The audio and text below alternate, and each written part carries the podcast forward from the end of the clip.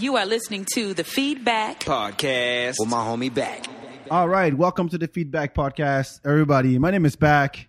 This is episode 207. By the way, I just had Sean Patton on the podcast, so make sure you go back and check that shit out. That it was hilarious. So shout out to him for coming through Austin and letting me have him on the podcast. Good job, Sean. Thank you. Props to you, Sean. Second announcement, make sure you follow the FeedBak BAK everywhere on social media. And second announcement, Hip Hop Bingo, June 6th, mark your calendar. We got K Cali, DJ K Cali. We got Sheena Simmons and yours truly hosting. And we're doing, this is volume 8, and we're doing all hip hop duos. So Outkast, U G K, Method Man, Redman, I'm blanking out. Jazzy Jeff, Fresh Prince, like all Mobb Deep, like all the duos, and you know Dre, 21 Savage, and Metro Boomin, Drake, and 40.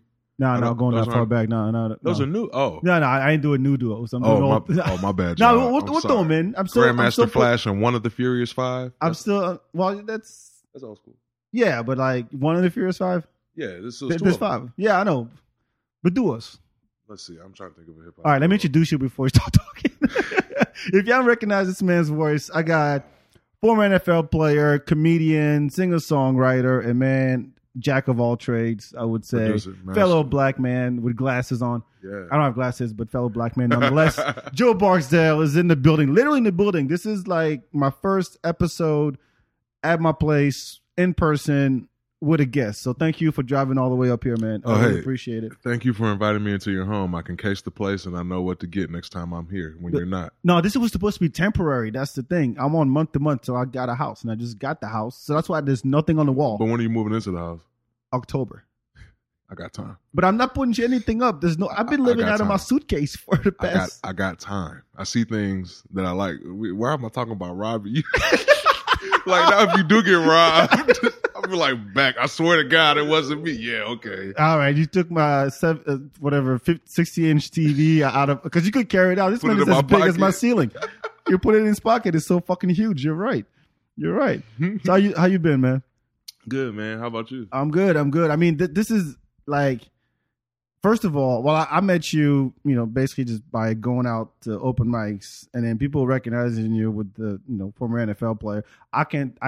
We're not gonna go there because I don't know shit about football. I would just hope that they think I'm funny too, but yeah. No. But I was getting to that, man.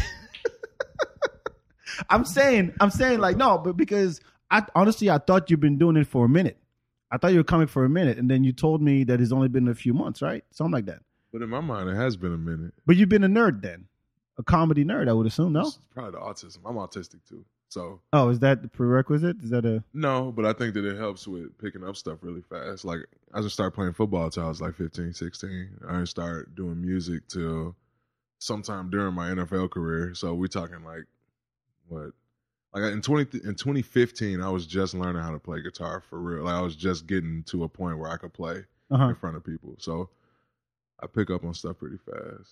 You just find things easy? Like you could pick up carpentry and just fucking kill the game? Or things that I want to do, yeah. Like, because before football, it was engineering. I had engineering scholarships and everything. I got kicked out of this engineering camp. I needed something to do over the summer. And football scholarships were even better than the engineering scholarships because, they'll pay for everything. Room, board, plus you get, I was living off $225 a month because, let's not even get into that. But, yeah.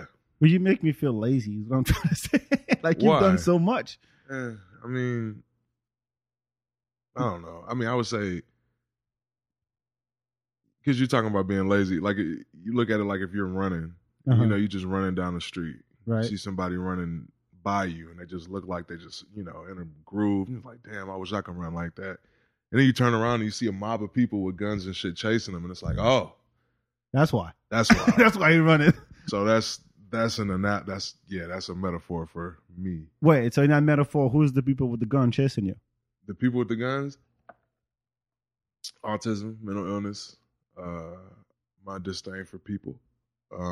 Okay, let's stop there. My disdain for people. Yeah. What is that? What's that? What's up with that? I don't like people. I never really like people. Nah. Like I was I was sexually abused when I was younger too. Oh, goddamn! This took off fast. There's a reason I'm funny, but you basically didn't know. Okay, I'm autistic. I'm chased by people with guns, and I'm suicidal.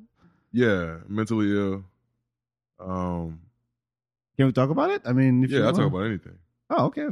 Like, well, what is that? What does that stem from? The mental illness part. Well, hating people. Just growing up. I mean, I grew up in a situation. So I'll say, like, I was molested when I was younger, starting around the age of like 3 or 4 at daycare. My mom wanted a girl. She made it it was blatantly obvious she wanted a girl. I didn't feel like my parents ever really wanted me. And so when I get to daycare and there's this woman that's showing me like the love and affection that I assume that I'm supposed to be getting from home. First of all, you don't even think it's wrong. Right. You don't know any better at that point. Yeah. But that just kind of distorts your view on everything growing up. See, if you had an Android phone, you would have been able to hit that alert slider. I'm on fucking no disturb.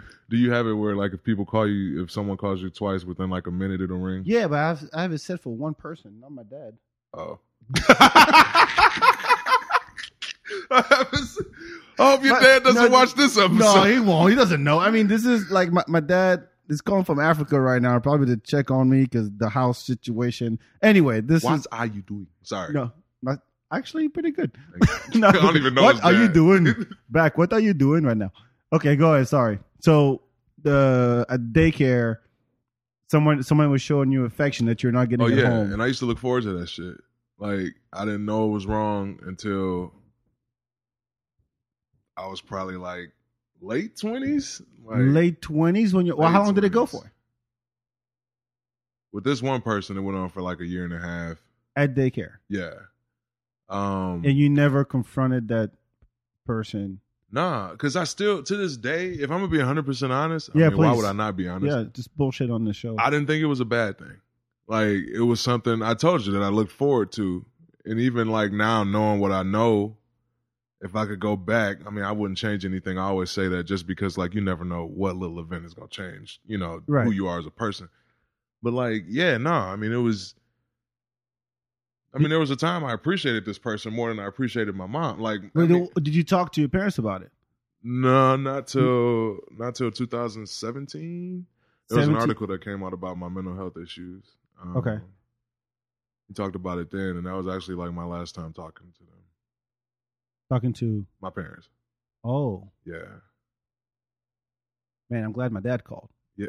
I mean, it is what it is. It's, you know, it's but at what, so you said at around 17 you realized that, how old were you when you realized that this was something that you needed to deal with and you just let it? That I needed to deal with, I would say in 2017.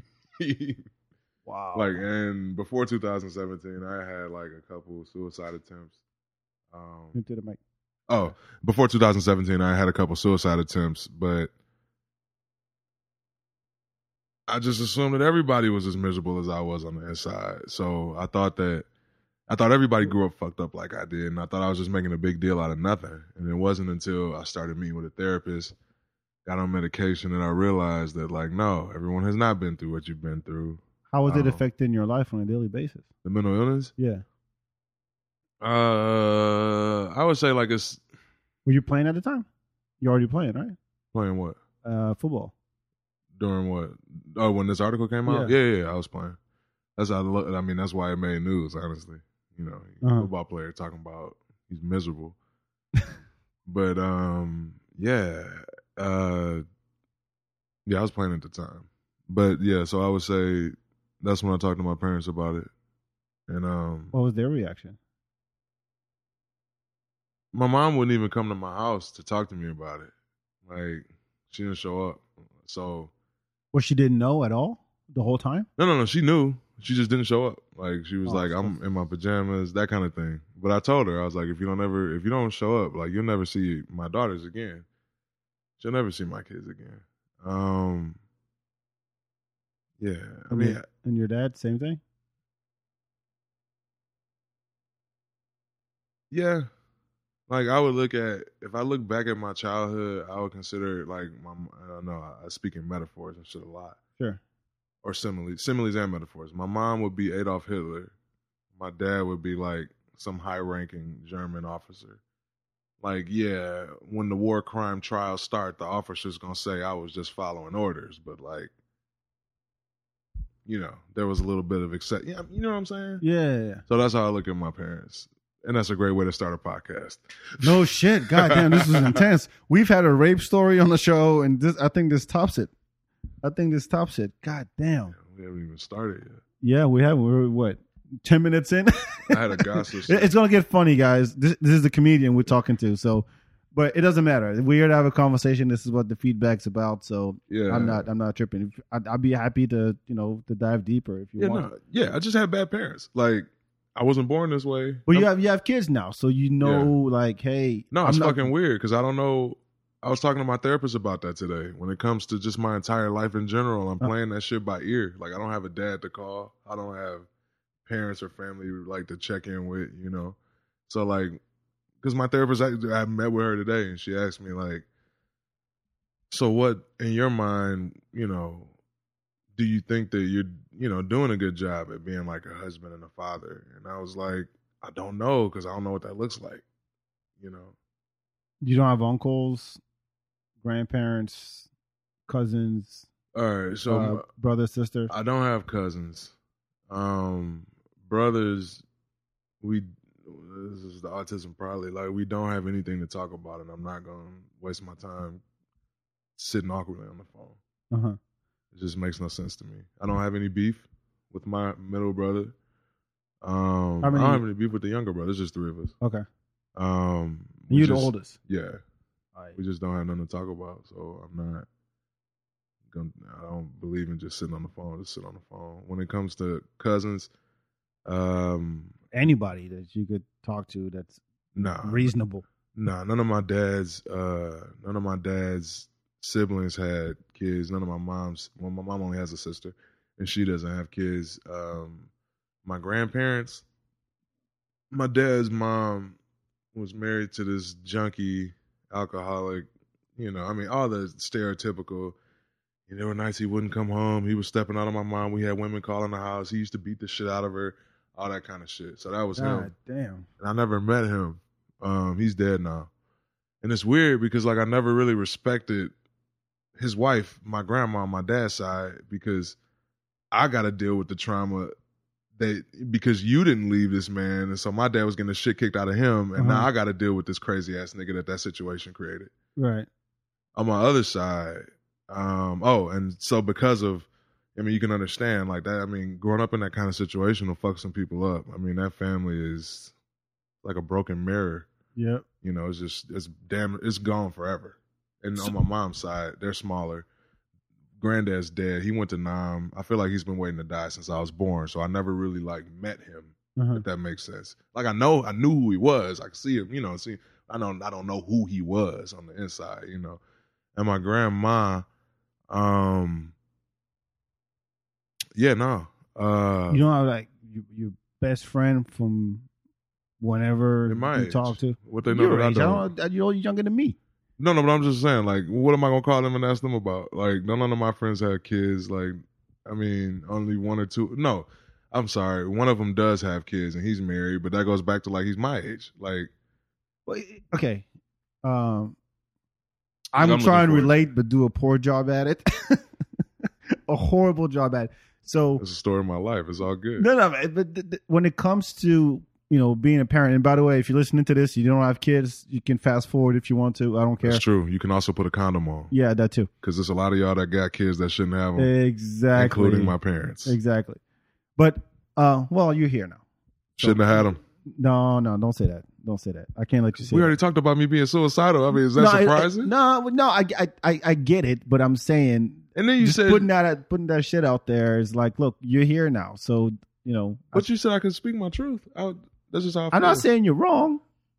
I'm saying it doesn't help us saying this kind of shit. That's all. It doesn't help you. No, it doesn't help anybody. It doesn't help your wife. Doesn't help your kids. It doesn't. That shouldn't be here. That's not a. It helps me. No, you're here. Welcome. My point. Okay, so I don't think when it comes to kids, and trust me, I really apprehended, and I know like how I was raised. Like my dad, I mean, both my parents. I mean, grew up in France, and they were like, "Look, we're going to teach you, you know, the African way in France." And I'm like, "Yeah, but I'm here, so I'm not trying to." Let's say this. Okay, I don't think there's a magic formula to being a good parent, other than I have a human being that depends on me, and I'll do whatever I can to be there for them, whatever that means to you. Yeah, it's just weird because like, I'm not a therapist, by the way. But, no, I know. I got one. I meet with her twice a week. Okay. But for me, I just look at it like, I don't know, like, I mean, my parents fucked up. Objectively speaking, I feel like a lot of the fuck ups, they were just doing what they knew. You know what I'm saying? Right. So on top of that, so whenever I'm thinking I'm doing right, I'm in the back of my mind like, damn, am I fucking up? And then on top of that, you just, it's hard for me to be so fucked up and really believe that I'm not going to raise kids that are that fucked up. You know what I'm saying? Like you're afraid that will... I don't want that to rub off on me. Yeah, exactly. Yeah. I get that. I get that. But, so what does your therapist tell you? Like how do you get... When you said, look, I ain't supposed to be in here. It's supposed to be here, and I think I'm doing a horrible job, but I can't even answer the question, am I a good dad? What does a therapist say? That's part of dealing with the mental illness. You got to realize that, like, while your emotions are real, they will lie to you, and kind of trying to decipher, like, the truth from this negative reality that's also living inside you, you know? Yeah. And I do think, I mean, when it comes to therapy, everything is a process. It's not a, okay, here's the thing, and then you get it fixed right away. I'll tell you our goal. So my therapist asked me this was a couple weeks ago, like, how often do you think about dying, not being around, wanting to not be here, you know, death? So like about 3 or 4 times a day. And she says, like you're driving on a highway and you go, oh, if I just turn this way, I'll go off the bridge. Absolutely.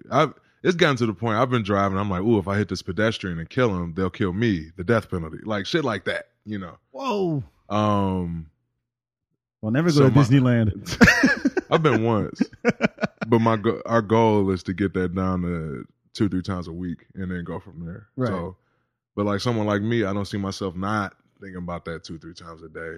And I honestly think that people who try to say like, you know, I don't understand why you would feel that way. I'm like, you're lying. I feel like everyone who suffered has had a point in time where it was like, I don't want to be here anymore. Not saying that makes you suicidal or any of that. Sure. But the thought crosses people's mind, and I think that's why it freaks them out so much. Mm-hmm. Well, I think it, and I think I've talked about this on the show before, but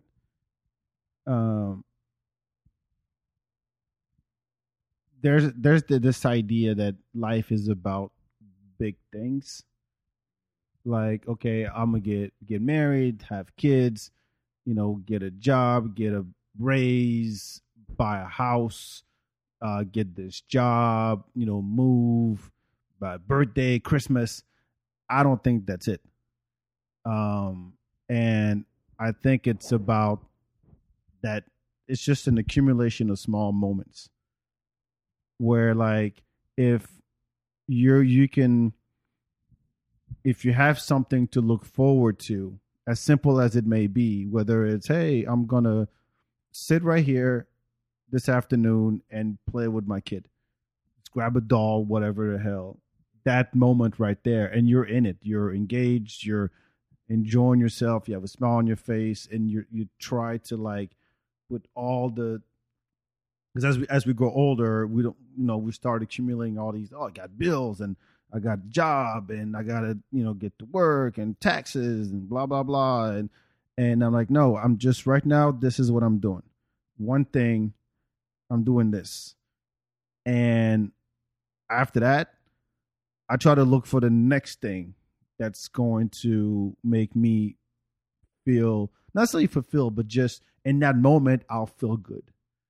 So for some people, construction, like had construction done around your house, you hear the loud ass jackhammer. No. You ever heard, I'm trying to think of something that's incredibly loud. What's something super loud that you've heard? Like, if it was happening right now, we'd have to stop and be like, what the? Okay, if there was a siren going on in the parking lot. Yeah. No matter what you're doing, you still going to hear it. And that siren just follows you everywhere, all the time. Mm-hmm.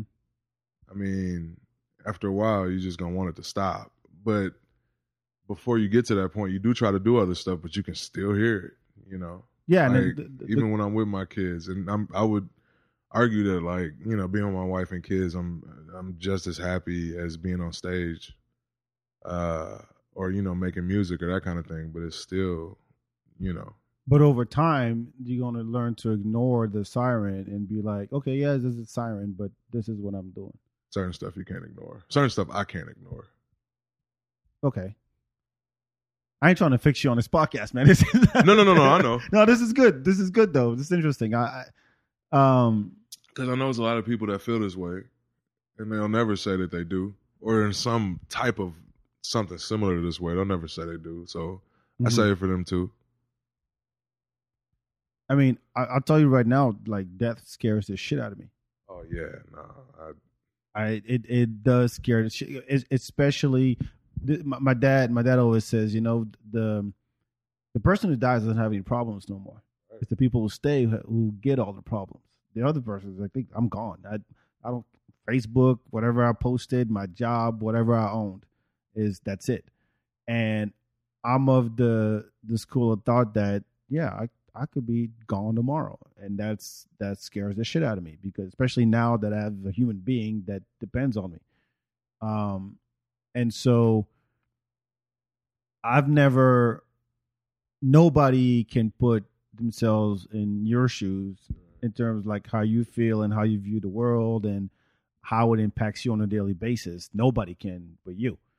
And it's one of those, whether it's a lifelong struggle, you know, Yeah, it's a lifelong struggle. No, it is. But I mean, it's a lifelong struggle, but it's hopefully becomes less of a struggle, and as long as you see progress. Sorry, whether it's in weeks, in months, in years, whatever. But that is the goal, I would assume. No, my goal is actually to be a good dad and a good husband. Yeah, but like that's my main goal for going to like. But I know in order to be a good dad and a good husband, I have to work on myself. But I would say that's my goal, like to be, you know, the shit that I needed when I was my kid's age, or be the dad that I wanted to, the husband I wanted to see, or whatever. How old are your kids? 2 and 4. 2 and 4. Two girls. That's when they absorb. My son's 3, and this is when whatever's around them, they absorb it. So if it's bad energy, positive energy, if it's, you know, music, this is the age when they just look at the word and be like, oh, yeah, this is dope. This is dope. Oh, this hurts. Oh, wait, hold on. I don't know how to feel about this. I was on trying so hard not to cuss on my kids. I've been doing good. But like. I try to. You know. I try to. But I mean, I'm just fascinated by. Because, I mean, we all lived it because we were all kids at once, of course. But. To be able to witness that and be like, wow, I can shape and mold this human being, you know, whether I like it or not, whether I want it or not. Case in point. And so to witness this this process and see that happening in real time, where you wake up one day. And it's like they had a firmware update overnight, and it just starts saying shit. And you're like, whoa, hold on, what? What did you learn? What did you learn that? Like, how did you, what did you see? And they can't even explain it. It just happened. And I just find it fascinating because it's the story of life. It's like, okay, how do you get from this kind of person with the personality and with everything that comes with that into an adult and watch that journey? And more importantly, be there for the journey. You know, so you'd be like, this is, this is my kid, and this is, my legacy, and so on and so forth. But, and I will say this too, you just hit on something, to be there for the journey. I think that's part of the reason why I'm not going to say like I'm nonchalant, but I look at that like, oh, that's bullshit. My dad used to say that shit all the time. At least I'm still here. And it's like, fuck you, nigga, you can leave. That kind of thing. So, yeah. Like, they used to hold, like, my parents raised me like they were doing me a favor. Like, I begged to be born. Yeah. I mean, it's easy to be a father. It's hard to be a dad. I think it is. Being a dad. But, again, there's no book. I mean, there's tons of books you can read about this shit.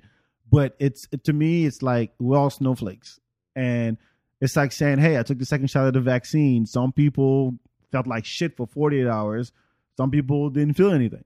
So you can do as many studies, read as many books, listen to as many podcasts as possible, but everybody's different. Everybody got a set of, traits and abilities and, personalities that are different, and you have to deal with whatever you have at hand. Yeah, that's right. And there's no way around it. So it's on a case by case basis. Life is a case by case basis. No, it is, but people like to just dump everything on. Okay, you're like this. Like, so this is what This is what you are. I'm like, no, and I think that's one of the biggest problems that we have today, because people like to throw. It's like everybody is supposed to be representative of whatever group. Right? Whether you're talking about cops, or you're talking about black people, or you're talking about kids, or you're talking about white people. And it's like, no, you're Jeff, you're Joe, and whatever that means, it's not one box. You're way more complex than what people, make you out to be. And it's not fair to be like, okay, well, just because you're this way, then X, Y, and Z. Yeah, but that's why you got to show them. You do, but a lot of people can dip into that, and they just want to be, hey, I'm just the next dude. Why would you want to be like the next dude? Why would you want to be the statistic? Why would you want to be? Oh yeah, I'm just a guy who goes. 'Cause greatness ain't for everybody. It's not about greatness. I don't think it's about greatness. What do you think it is? I think it's about celebrating how unique you are. So don't get me wrong. Some people, their uniqueness is boring as fuck. Some people are way more interesting than others. I'm totally with that. But there's such an urge to belong and to be part of something that you're just conformed to whatever the group dictates and not try to step out and be like, hey, you know what? I'm me. I'm not, I'm not just, a Knicks fan.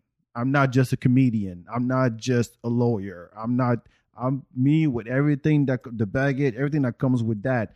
And until you can proudly go, hey, I come with the good and the bad. This is what I have to offer to the world. Yeah. But for some reason, there's this. Here's an analogy that I used to bring up a lot when I first came here. When I first moved to this country, was we celebrate individuals, like you get your MVP, your employee of the month, your valedictorian. We celebrate that all the time. Like, okay, this is the motherfucker who stood out, right? But yet, you still have to fit in whatever group your people, whatever box people put you in. You see what I mean? Like you're encouraged to fit a box, and yet we celebrate you as an individual. Does that make sense? Mm-hmm. And I'm like, no, you got to be able to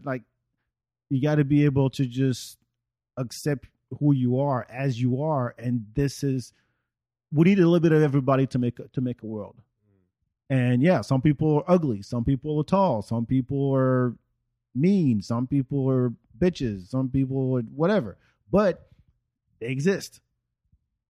Yeah, and you have to recognize that. Okay, well, you know, there's people like you, and you know, you move on. Did that make sense at all? Just ramble for 2 minutes. Yeah, no. Oh, sorry. Yeah. No. That makes sense. Accept yourself, Joe. That's what. I do accept myself. If anybody accepts, I mean, who? If I don't accept myself, I won't be able to be here. Yeah, I know, but some people need that. Some people need that. Some people do need to accept themselves, but that's scary because a lot of people have been someone else for so long, and you done built an entire life on being this whoever you think you're supposed to be, and exactly. It's scary to step out from under that. But sooner or later, you got to either you do it or life will kick you out of it. One of the two. Right, or you'll just be phony for the rest of your life. Yeah, and then one day there'll be a reckoning, and you'll be like, oh shit, yeah, that's not who I am. Yeah, now you're in jail for drugging women.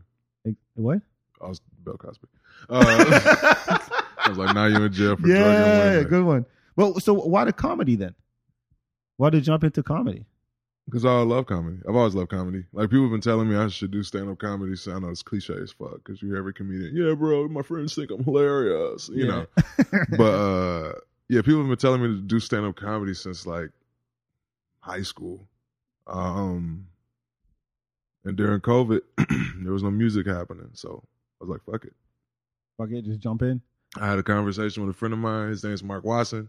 Soldier Knows Best on YouTube, tech reviewer, really great guy, St. Louis, Missouri. Mm-hmm. His dog died.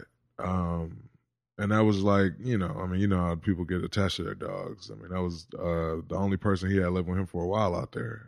So I knew it was hard. I called him, trying to console him, never heard him sound this sad before.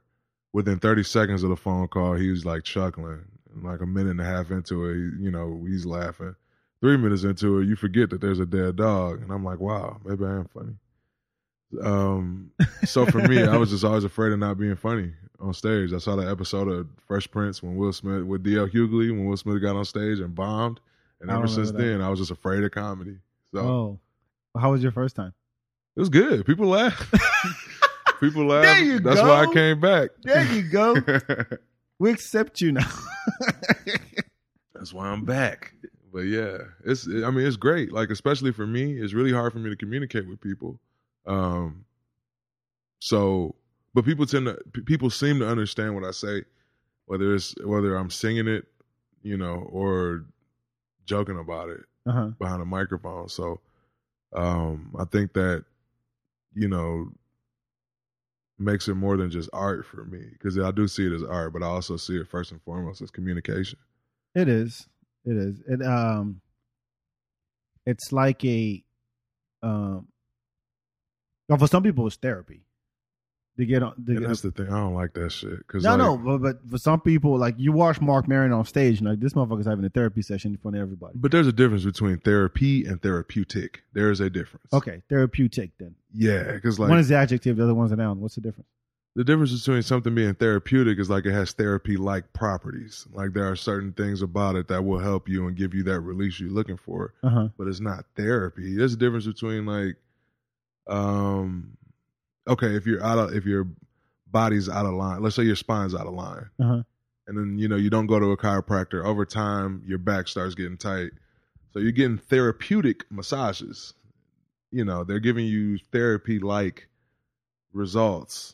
But it's not therapy, because you're going to keep coming back until you get that spine adjusted. That's the therapy. Okay. I see what you mean. I see what you mean. And like, I don't like, people try to hide from therapy. And don't get me wrong, like, therapy's a bitch. Like, therapy is, it's hard to, relive all that kind of stuff and go back and figure out why you are the way you are and really get in touch with your emotions and all that other kind of stuff. Mm-hmm. And I feel like some people run from that, and they try to make themselves look cool by saying, oh, the stage is my therapy. All right, bro. Whatever. Like, no. Because you know where that gets you. Overdosing on heroin somewhere. Or some drug, like, yeah. I mean, there's plenty of stories of comedians that just like, there's plenty of stories of everybody. Yeah, So I don't like that when people try to diminish what therapy is, because now you got people thinking, oh, we having a conversation. I mean, I had a teammate tell me that one time, like, that's why I hated fucking football, because football players are so stupid. But this dude said, I mean, think about it. 7 out of 10 dudes in a locker room would have never sniffed college if it weren't for football. Out of the 3 that would have gone to college, maybe 1 would have graduated. Uh-huh. Like, and people are surprised when you always see people on these athletes on the TV doing dumb shit. Acting up, yeah. They're just doing what they know. But this dude was like, yeah, you know, we talking. I mean, this is kind of like therapy. And I'm like, neither of us have a fucking degree in anything related to psychoanalysis. But now all of a sudden, this is a therapy session, brother. The fuck out of here. There's a reason that shit costs money. Catch the ball, run. That's it. No, I was a defensive player. See ball, hit ball.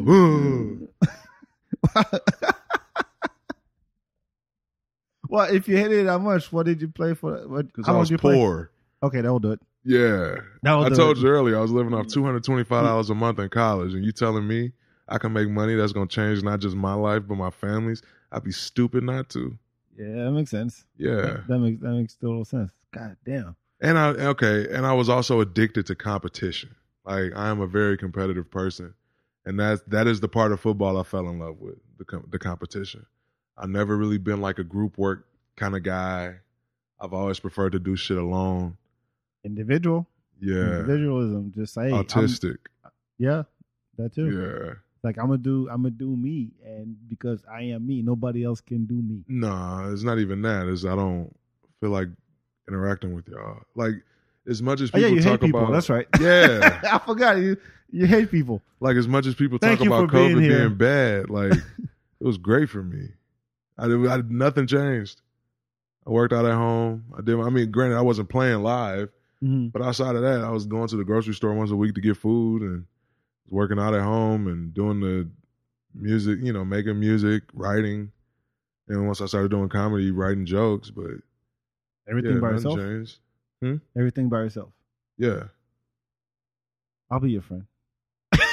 I got friends. I just like being alone. No, like, don't get me wrong. Every once in a while. I mean, like, I'm the opposite. I'm like, this whole quarantine shit has been very rough. And because I feed off people's energy. And it's not about being accepted or anything like that. Because I'm like, I don't need you motherfuckers to begin with. But it's more about people intrigue me. And just go back to what I was saying earlier. Like, what is it about you that makes you you? That's what I'm interested in. That's how I connect with folks. It's I don't care what kind of job you do. I mean, half my friends, actually most of my friends, I don't even know what they do for a living. I don't know how they live. I don't know what job they got. One of my best friends, I've known him for 20 years. I can't explain what his job is. I just know he works with DNA and shit. That's all I know. But he's my boy, and I'm like, that doesn't matter to me. And I'm always, it's always weird when one of the first questions that people ask when you meet them, say, hey, so what do you do? You know, what do you do for a living? I'm like, what do you fucking care? I'm me. That's only here, though, right? Like in the United States. Yeah, I used to get mad at people when I first moved here. I used to get mad at people when they would ask me where I'm from. And I would say, "Wait, what do you mean?" Because I was born in West Africa, I grew up in France, and now I live here. And they go, "Oh, cool," and that's it. And then move on to the next thing. I'm like, "Motherfucker, do you meet people like me every day?" No, you have no question whatsoever. Because if you told me, if I was just Joe Schmo, you know, from Dallas or whatever, and I met somebody that, oh yeah, I was born in Thailand, and I'm mixed, and I have this interesting background. I'd be like, holy shit, tell me about that. I'm genuinely curious about people. But everybody ain't curious about people. Some people. No, I get it. No, I look, like I said, I used to get pissed at that. Oh no, that what do you do question still pisses me off. Especially like me. I said that what do you do question still pisses me off. Because I mean, usually I say musician. Oh, I thought you played football. And I'm like, well, that's racist. You know what I'm saying? Like, that's like if I see a cop and I'm like, oh, I thought you wanted to kill Negroes. Yeah. You know, like I don't. But that's one of the reasons, like, I don't understand people, and because things I don't understand frustrate me, and I get pissed really fast. So, as opposed to continuing to try to understand people, it's just easier to distance myself from them. How did you meet your wife? I met her in the fifth grade. It's funny. I tell people. I mean, I'm like, you hate people and you're married. I'm like, this guy, something had to happen. Oh, I love my wife. I said I hate people. I didn't throw out people's names. But you had to hate her or something at first. Like this bitch could. And then next thing you know, you're like, oh, this is interesting. Let's put. Nah, first time I saw her, I thought she was hot. Okay, well, I hope so. No, I thought she was ugly as shit, and I still put a ring on her finger. Of course, she was hot. Yeah. Go ahead. We met like before I was 13, so probably like in the single digit ages, like 9 or 8, 9 or 10. I know that's not a single digit, but 8, 9, or 10.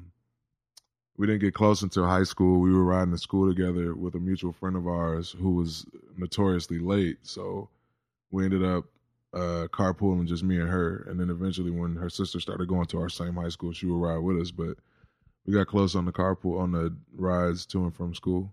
And I graduated from high school early. I was trying to get the fuck out the house. And I think that's kind of when I realized the first time, like, damn, I may want a relationship. Because, like, she was my best friend. Like, she was the first person I called when I lost my virginity. Oh, that'll do it. So, but I think that friendship is also what makes the relationship so great, because we were friends first. I'm not out here telling everybody to go be friends first and all that kind of stuff. You do Tinder, folks, Tinder. Yeah, just do it how you live. Bumble, whatever works for you. I believe in that stuff because I do believe, like, me personally, I can't, and maybe this is an effect of the molestation, I can't see the beauty in people. Like, I can only see what you look like on the outside. But you went deeper with her because she was, she turned into your but I told you, I thought she was hot. Like, yeah, so, but that was it. But then at some point, you're like, there's more to her than just being hot. Yeah, but it didn't make her any more or less attractive, is what I'm saying. Like, you know how people are like, oh, she's an asshole. That makes her look ugly to me. And I'm like, that bitch is a fine-ass asshole. You know what I'm saying? Like, how you act does not have anything to do with how you look. Just like a car can look great, that don't mean it's going to be the fastest car on the lot. So does your wife have a personality? Yeah, she got personality. All right. But it clicked at some point. Yeah, I love her because of who she is. I'm just saying from a physical standpoint, it's not like she got more attractive the deeper we got into our relationship. Oh my God. Yeah, you're just shitting on the whole Okay, but keep that's going. Not shitting. No, that's just not shitting. But I like you're if it's still, and this is not a judgment call, I don't care, but at some point you're like, yeah, she's hot. That means I want to, and you put a ring on her finger. No, it was like at some point she's hot, which is going to open up the door, and then like me even trying to figure out who you are. You know what I'm saying? Like if I don't, let me just stop right there because it's still to this day. Like if I don't think you're attractive, I'm not going to try to talk to you that much. Okay, whatever attractive means to you, and whatever attractive means to me. Yeah. Right. At the end of the day, that's what matters. But I'm also shy, so don't just think like, oh, he's not talking to me. He thinks I'm ugly. That's not true. I talk to myself, and I'm hideous. There you go. I'm just saying that it had to be a connect at some point, but that I. Yeah, no. I that's what I'm saying, though. I'm just saying, like, if she wasn't attractive, I would have never known what a great person she was. I'm pretty sure. Yeah. Sure. Because there, I'm sure, are a bunch of attractive young ladies that I went to school. I mean, unattractive young ladies I went to school with fantastic personalities that would make other people bump them up from, like, a 4 to an 8. But she's still a 4, baby. Like, yeah, I'm sorry. But it's just like me, you a 4. It's all relative. That's what I'm saying. Everything's relative. It's all relative. Yeah. So what's hot to you is probably ugly to someone else. So if you want to, somebody else can be like, look at this fat bitch right here. I'll put a ring on her finger because she's beautiful on the inside. Yeah, that's true. You remember that movie, Shallow Hal? Yeah. I remember when I saw it. And you were like, that makes no sense to you. At all. So what the fuck is this? Oh, she's so hot because she's a great person. Get the fuck out of here. No, I don't know. You ain't going to be looking at her personality when you hit it from the back. I'm sorry. Like, her personality is not going to be moaning in your ear. Like, that's going to be heard, But you know what I'm saying, though? No, I get it. Because people say that shit all the time. Like, oh, I can do it. No, do you have those friends that, like, they end up with this chick and you're like, I don't get it. Like, he was dating, like, 8s and 9s. What I mean by 8s and 9s, I mean, like, everybody, like a consensus. Like a consensus look. Okay, not just porn star looking chicks, but you look good enough that you could do porn. Is what I'm saying. Yeah, I would pay to watch that. Yes.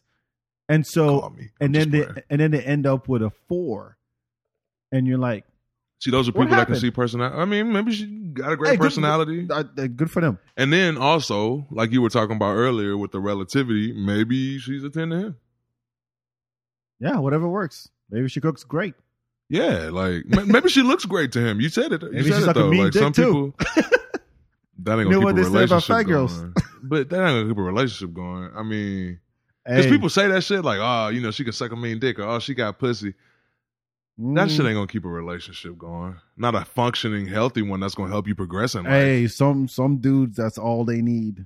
Those are the dudes that should be on. That's an upgrade. But those are the dudes that be on Ashley Madison, or like doing that kind of shit, having affairs. Like, hey, I'm saying, if sex is what's keeping you around, I don't know. Well, so to your point earlier. Then what are the chances that a relationship will work out if you start off as friends and best friends and then shit happens versus, okay, we're just fucking. We're just fucking. That's basically substantially higher. I would say that best friends first, right? Yeah. Or just having some kind of pre-existing relationship. Like, if the first time y'all meet, y'all fucking, there are always outliers. There's always a some, never an all. But if I'm betting on it, that relationship's not going to last as long. Yeah, because you're going to get bored at some point. And you're like, man, she can suck a mean dick, but she can't make a sandwich. Well, it's not even that. Like, what happens if she starts not having sex with you? Yeah, I done had sex the first time. Like, it's just like, oh, what the hell, you changing? You know, what's this period nonsense? No. The bar's up here, bitch. This is where it is. I'm not downgrading. That is my goal in life. Always upgrade. So if you can't cut it, I'm gonna find the next bitch. Yeah, it diminishes the value. Like, that'd be like if you walked into a restaurant and the dinner was already waiting for you. That's called a buffet. Buffets don't cost as much as like steakhouses. I like that analogy. Listen, I'm gonna get at least one more good analogy in the next hour and a half. This is a metaphor filled episode. I like it. I like it. But well, yeah. So okay, let me ask you this then. What are your passions? And I purposely put an S to the word passion. Obviously my family. Okay. All right, my religion. My relationship with God. I won't say like my religion. Religion's a loaded word.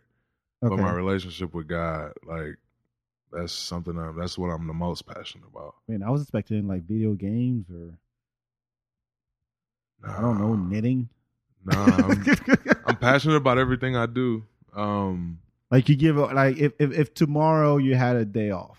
Well, that's a day off. Like there's no work, and I have to run around town, and our kids are with the mom, and you're like, you know what? I got 24 hours where I can do whatever the fuck I want. What would you do with that majority of that day? Sleep can be a passion. Comedy and music. Comedy music, as in going on stage and playing guitar? Whatever. Like I would, whether it's creating music, playing music, collaborating on something, in the studio, but I love playing live the most. Same with comedy, whether it's writing comedy, working it out at an open mic, doing something at a show. That's what I'm passionate. I'm passionate about like helping people. Well, you hate people. I know. That's a... I already told you I got a mental disorder and 2 mental illnesses, and you sitting here expecting all my thoughts to just. Are y'all listening? Look, I'm purposely 2 diagnosed mental illnesses. I take medication, 2 different pills every day, on top of being autistic. Everything I say ain't gonna make sense you. I'm trying, and it's easy because it's all a contradiction. Because the questions I'm a walking contradiction. No, exactly. It's like but I'm trying to what's the word? Like knit a thread, and it's totally fucking all over the place. The ramblings of a madman. Look, man. At the end of the day, whatever. Remember, I told you that group of people that's chasing me. Let's call back to like an hour ago when I was talking about the group of people chasing me. Yeah, you started to get a better idea of like what that crowd is made up of. Yep. Stick with me. You'll learn something.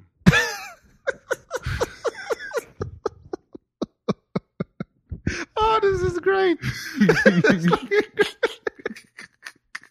Stay close. More to come. More to come right after these messages. No, I'm playing.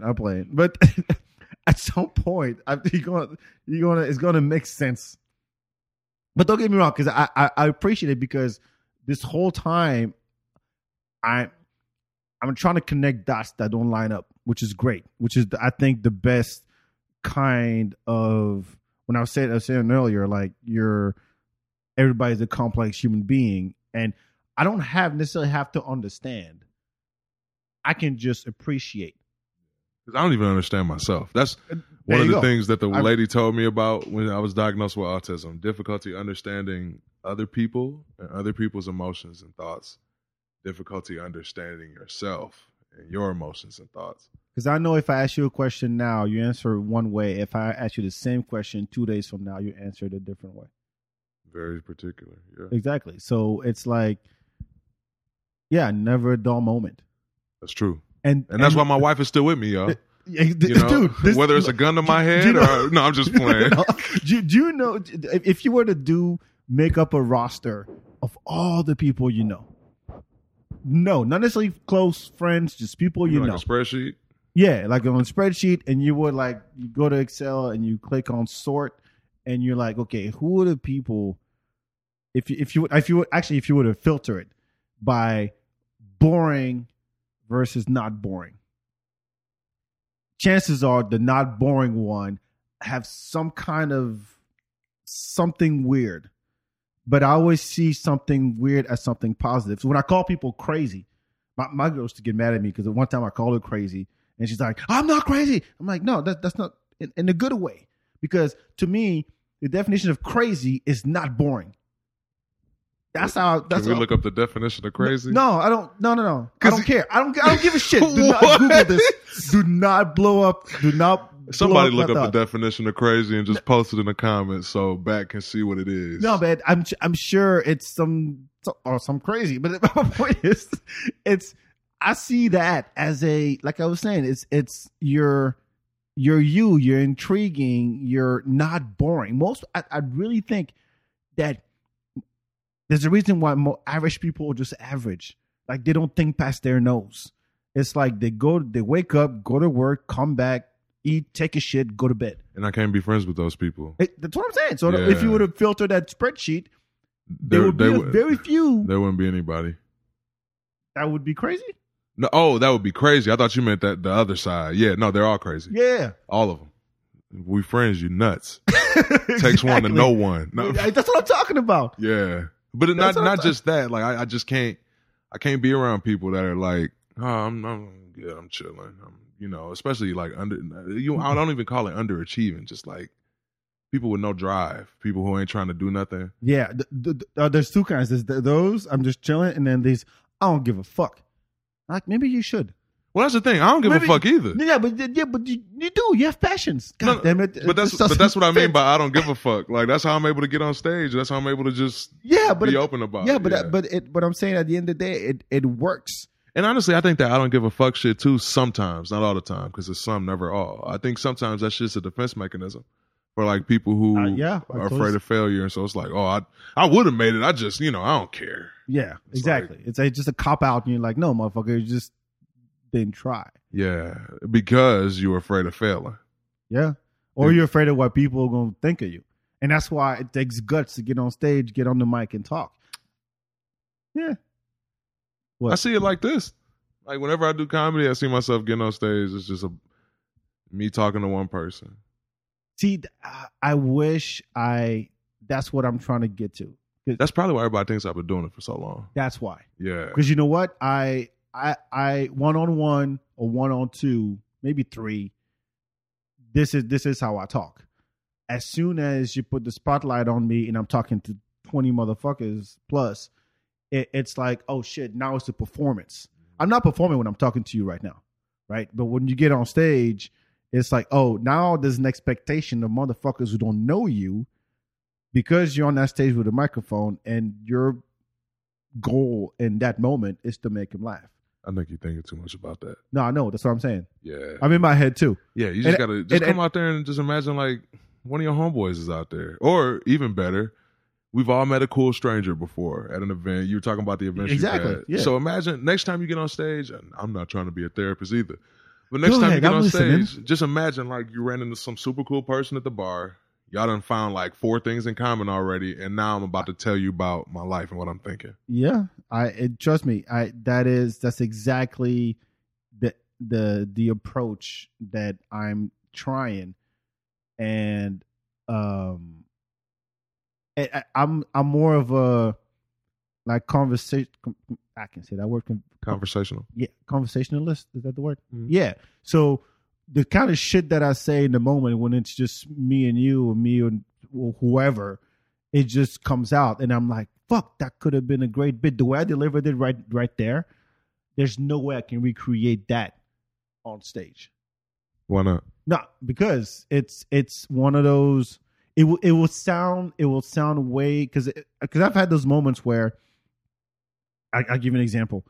I was at a club last week, and this dude walks up with slippers on, not the flip flop type, the slip-ins, yeah. Like the go get my slippers.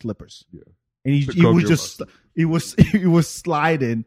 He wasn't walking. He was sliding to the bar.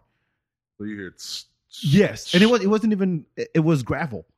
So he was sliding, black dude, and I'm like, yeah, this motherfucker probably live upstairs. I'm like, yeah, I'm gonna go see what's doing now. And I went off for 5 minutes just on that, and my friends was cracking the fuck up. And I'm like, oh, let me take some notes of what I just said after doing that. And I'm like, for me to get in that mindset again on stage, it's gonna take time for me to get comfortable on that level. And if you keep telling yourself, no, I'm just fucking. No. If you keep telling yourself that, yeah, it will take time. No, but I know what you're saying. It's definitely a process. Yeah, exactly. Trust the fucking process. Yes, that's what it's about. And because the first mistake, not necessarily a mistake, it's more of a, okay, you got to write your thoughts down, and I would write them like full on sentences, so it sounds scripted when I deliver it. And of course, the more and more you do it, the more comfortable you get. Words change, tenses change, sentences flip, and all of that. And you're trying to find the perfect puzzle. Not perfect puzzle, but at least a puzzle that works. Exactly. That's all. That's what I was telling. Sorry, you're putting together a puzzle. Yes. And that's what I was telling Sean. I'm like, that's what I love about the craft. It's the puzzle piece of it. Because I'm a nerd. You know, I'm a tech guy, and so are you from what you're, engineer. We love the same part. Huh? Yeah, that's what I love about it too. Yeah, it's like I'll go back home and be like, oh wait, hold on. If I move this paragraph here, let me change this word to something else. Maybe if I just stick, I love this shit. And but the thing is, you can get so caught up in that you forget that you have a performance to do.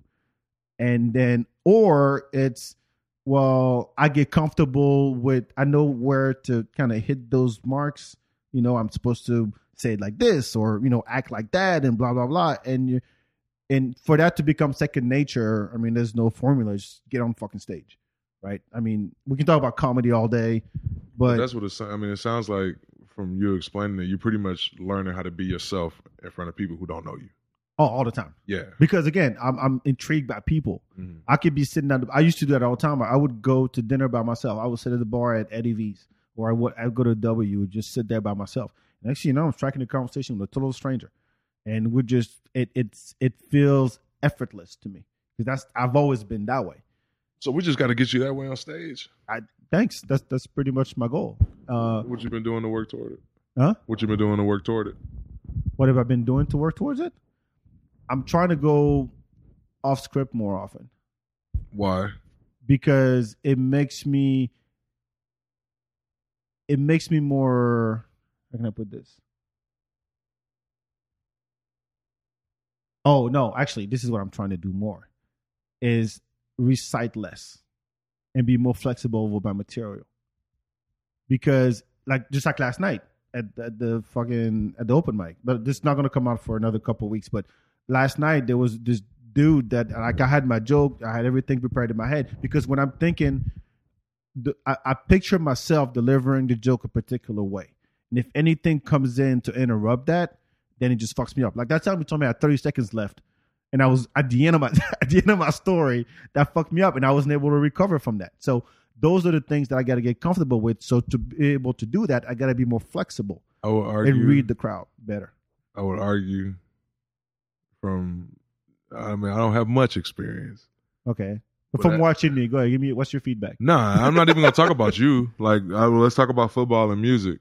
Mm-hmm. I mean, with music, you got to write songs and perform them. With football, you got to learn plays and run them. Right. Football and music are also the same because shit changes like that. You know, you hit a wrong note. How do you recover? Or, you know, all that kind of stuff. Are we in the wrong key? How do we modulate? That kind of thing. I would argue it's easier to adjust the more comfortable you are with your material than it is to try to go out there and freestyle, because now you're putting even more pressure on yourself. It's one thing to remember something and then play around inside of it. It's another thing to get up there. You're already nervous, and I was like, I'm about to make something out of nothing. Like, nah, you don't want to do that. Like, and I used to do a bunch of oratorical contests. I used to do poetry contests when I was very little. Uh-huh. But that was one thing. And I would ad-lib in the poems and all that back then. And I even ad-lib in songs and stuff I do now, but it's the more comfortable. Because I used to think the same way with my guitar. Like, I'm like, this guitar playing feels too, like you said, too recitally, too orchestrated. So I'm going to just go out there with no plan. And it's like, nah, I didn't become that, like, guitar player I wanted to be, you know, in the vein of, like, a Hendrix or Wes Montgomery or, you know, Stevie Ray Vaughan, that kind of thing. It wasn't until I, like, went even deeper into, like, the theory of, you know, the guitar, music theory, that kind of stuff. Went even deeper into the songs that I was playing, to where, like, I could play the song as me and you are talking right now and not miss a beat. And that is when I got to the point where it was like, oh, okay, I'm comfortable enough to do this now. I mean, you legitimately, I think this is another talent that I have. It takes me a lot longer to get tired of doing shit repetitively because I think that's what it comes down to, because I'm like, yeah, I've done this a bunch of times. That shit you need to do it to where, like, you lightweight annoyed when you hear that joke, because now you got it and you can do whatever you want with it because it's there. Yeah, that's true. You know what I'm saying? That's true. That's just a thought, though. No. Don't get me wrong. It makes perfect sense. Again, there's just no, you know, magic wand. You just got to go out there and do it. I just get, I get bored of doing the same thing over and over again. You should. Yeah, I should. I'm saying you should get bored. Like, my personal beliefs is, like, you got to be bored and you got to be frustrated. If you're not bored and frustrated at the same time, like, in my mind, something's off. Bored as in, like, I'm confident in this material, whatever it is that you're about to present. I know this. I could recite it upside down while getting head on a Wednesday in front of a church. You know what I'm saying? Like, I know this. And then there's the frustration part of, like, as you're trying to get better, like, when you're trying to learn how to walk, you're going to trip and fall. And you'll get frustrated as you trip and fall, but you got to keep getting up and doing it. That's what I mean by that. Yeah, I understand the process. And again, I'm like a day old at this thing. You sound how long you been doing it? If I add up, about a year, a little over. Shit, you got some time with the. Hey, look, people trying to discount a year. No. I'm just saying, don't discount your year, because, like, if I put you in jail for a year, you wouldn't be like, I've only been in jail for one day. My asshole's just as tight as it was when I came through the door. I am a humble man. I'm not the type to go around. I brag about certain things, but I'm talking about yourself. Like, regardless of what you're saying to me, I'm just saying it sounds like coming out of your mouth. It sounds like kind of, but, like, I'm just saying don't discount the effort you put in. That's all I'm saying. Okay, I'll take it. Yeah. I have a hard time taking compliments. Oh, I know. Because guess who else does? Huh? Me. I said, guess who? Oh yeah, I hate compliments. I don't hate them, but I'm just like, I'm hard on myself all the time, and the one like thing, in a perfectionist kind of way, and yes, because I can't play a video game and not be at 100%. Or I can't if I'm getting. I mean, I told you I used to throw events around town. And I didn't. If one thing went wrong, it would piss me off. I used to dance. I danced for 7 years. Okay. And if I went on stage and I'm doing a routine and I fuck up one count, and I'd be after that and be like, nah, this is horrible. That totally fucked up. I'm not trying to be an asshole, but I do have a question because it is like I'm legitimately asking. Uh-huh. And I'll just stick it with events or dance or either or. How many perfect ones did you ever have? I don't know. I don't think I have. But that's the thing. I'm aware of it, but that if it's it's just about having a short-term memory. Huh? You just gotta have a short-term memory. No, every time I feel like I let someone down, it hits me. Who tells you that? No, that's me. Yeah, I mean, nobody's gonna say, "Yo, back, this party was fucking dope until fucking mic cut off for half a second." It's not people telling me. It's me going. So it's something you telling yourself. I could have done a better job. Yeah, I could always do a better job. So it's something you telling yourself. Yeah, I had a. Did you see a therapist? No, not yet. I am about to. But take a break right here. No.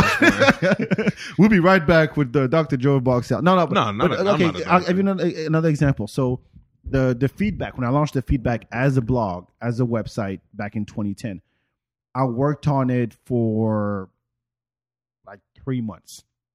Right, I taught myself how to do WordPress. I was developer at the time, and I did all that stuff. Oh yeah, it'd be great if I added this, and dope.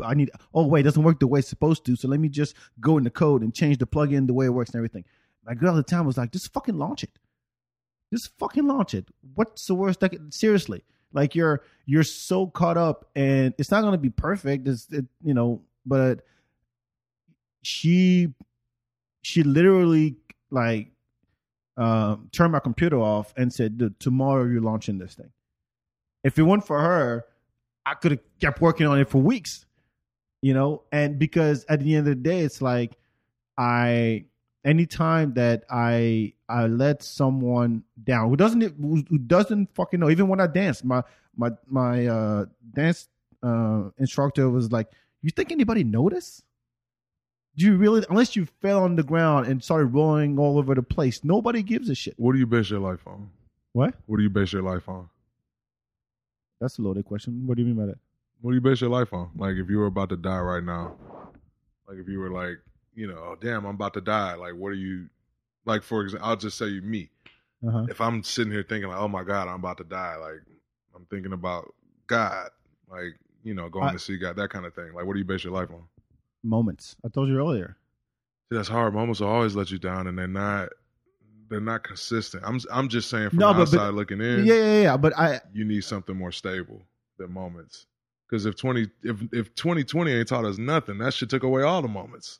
No, I still had moments in 2020. But you know what I'm saying. I'm just saying like it's. It's hard to base your life on something you can't control. Yes, and I've worked hard. I've worked hard to try to anything I don't have a control over, I just let go. I've learned that over the years. I'm better now than I used to. No, I know. What I'm saying is, I just know that kind of stuff causes performance anxiety in people, and I think that based on what you've been saying, I think that kind of feeds into your unease about getting on stage and. You know what I'm saying? Yeah. Like I mean, yeah. You're absolutely right. And but I recognize that problem, and I always think of it as a process. But what you doing to solve? What's what? What are you doing to solve it? I get back up at there. What else? I know it's not. I acknowledge the fact that it's not going to be. It's not going to live up to my expectation. I just go up there and then try not worry about it. How's that been working? Pretty good so far, I would say. And listen, trust the process. Huh? No, I was saying trust the process. Yeah. Process. I absolutely do. I absolutely. In comedy and in anything else. I mean, whether you're trying to get in shape, you're trying to eat right. Trying to stay hydrated. You're trying to have a better time with your family. You're trying to do your work right. You're trying to, and all those things. And you can only, there's only so much you can do regardless. And when I used to throw those events, these motherfuckers walk up to me just to fuck with me, like, "Are you ready? Are you prepared for this shit?" And I'm like, motherfucker. It took me a while, but after a while, I was like, you know what? It'll be what it will be. It's gonna be. It'll be what it will be. There's only so much I can do. So now I got to ask you, how long did it take you from How long did it take you to get on stage your first time? From the time you decided you were going to do it to getting on stage? Years. Jesus Christ. Years. Jesus Christ. And here's what happened. How many years? The first time I did it was in 2012 or 13. So how long? So I'm saying, how many years between 2013 and your first time? Like, I'm gonna get on stage. How many years in between? Oh, like 6 or 7. Jesus Christ! Because I'm like, I'm not ready. I'm not ready. Has anybody ever told you like that you may have anxiety? Is that why I'm losing my hair? Oh, I don't know. I'm just going off the. No. Because everything you're saying, like, screams anxiety. You should look it up, along with crazy. And I'm a proud, crazy motherfucker. Nah, if you get to know me, yeah, I am crazy, and I like it in my own way. Yeah, that's fine. I'm just saying, like, I mean, the thing about mental illness. No, I do put a lot of pressure on myself. That is a fact. But that may be a product of, like, some anxiety that you have subconsciously going on around in there. I need therapy. Yes. Thank you. If you're watching this, you need therapy too. You know, mental health has been all over the place, especially with 2020. And I'm, you know, I've been following it a little bit, but I do agree that everybody needs therapy. Anybody who suffers needs therapy. No, do you know anybody that's really like, even when you look at people on Instagram and all they post is happy shit. You're like, there's no way your life is like that. There's no way. And if it is, you ain't doing nothing. Exactly. Like, I don't want your life. If that's what that is, that's the boring motherfucker there. For sure. So, but some people like that. Like, yeah, but it's not about them. It's about everybody else. Yeah. They're just like, oh, look at my baby. We're on vacation. It's when you swipe girls on Tinder and all you see is, yeah, this is me in the mountains. This is me on a kayak. This is me in Thailand. I'm like, that's not real. Well, you don't want anybody on Tinder talking about, well, this is me the day I tried to kill myself. Like, you don't want to see that photo. Yes. Yes. Yes. All right. So if you're on Tinder and you want that back, is real. He wants to see the real shit. No, this is my tampon. I moved to this country when I was 16 years old. So I literally had to start over with women. I thought I figured out French girls. Which you probably did. No. Oh. Actually, French girls are simpler. I would say that. Because French girls are straight up in your face. They'll tell you what they think. There's no sugarcoating. There's no trying to please anybody. That at least where I'm from, that's how they are. But you come here and they talk to you about, you know, dating as a concept, and I'm like, that makes no sense to me. That makes no sense. When I was in college here in Austin. You went to UT? I went to Southwestern in Georgetown for 2 years, and I went to UT for 3. I transferred. A business school, all that crap. But I remember I was talking to this one girl, and we talked about food. And I was like, oh, what kind of food you like? And she goes, oh, I like this, you know, I think it was Indian food or whatever. And I'm like, oh, there's this place you got to check out. Maybe someday we'll go and I'll take you and we'll go check out that place since you like Indian food. She ran around talking about Back asked me on the date. Back likes me. And I'm like, no, I just talked about going to eat. Like this, there's nothing. If it turns into something good, but that is not the expectation. What I was trying to say is we're just going to eat. And that's the weird thing about the country with all these fucking rom-coms. You bump into somebody, y'all smile at each other. Now y'all gonna be married for 20 years. Yeah, I ain't gonna chase after the cab. It's fucking stop the plane. I'm not doing all that. Yeah, no. It's the movie. Yeah, exactly. So, but so many people think that the movies are real life. You know, it's like when you. I don't like. Maybe that's the word that I don't like, but the whole concept itself where. Oh, I'm going to pick you up. If you want to be in a relationship with Back, you better be ready for that real gender equality. That's all you're saying. You just want some gender equality. No, I just want to be, because it's and I'm sure you've heard this analogy before. It's like going to a job interview. Like, of course, you're not going to tell your potential employer, yeah, I'm a lazy fuck. I don't do my work. I have a problem at home. I'm an alcoholic. Of course, you're not going to do that. You're going to put your best foot forward and show the best version of you so you get employed. Right? Date's the same thing. It's like you walking around with a pile of rocks. at the movie theater or at the restaurant, because you're supposed to open the door, pay for the meal, let her, order first, and then there's an awkward moment when that's all subjective. Huh? That's all subjective. No, but the thing is, this is the idea, the concept of a date that But it sounds like if that's the woman's concept of a date, that ain't the woman for you. That's how I would see it. Like when I was in high school and it was like, oh, I need this, I need that, I need this. First of all, bitch, I ain't got no job. Like, it's high school. Second of all, what you doing? Like, you talking about, you paying for this, you paying for that. What, you just gonna stack all your money? Get the fuck out of here. Like, yes, but okay, take yourself out of the equation. Just think about it as an objective experience. Can't. You can't. Okay, autism. Okay, folks. Take the concept of a date as portrayed in movies or how you lived it in middle school or high school, right? There is a certain expectation, and you're walking around with a pile of rocks above your head, and everything you do and say is open to interpretation by the other party. This, once again, I just want to backtrack. This just reeks of anxiety, but continue. No, it doesn't, because that's how we live in Europe. Reeks of it. You think all French people have anxiety because that's how they date? No, they're being real. I know I'm talking shit. Yeah, I know you're talking shit. So you're saying like y'all show up and it's just like, I don't like that shirt. Oh, y'all just chilling. Yeah, we're chilling. And then if shit happens, shit happens. But that's not this, I'm going to kiss you when I walk up to the door under the porch. I'm not. So I will say one thing. That's how you connect. One thing that I do think that people don't do enough of is a lot of people are not upfront.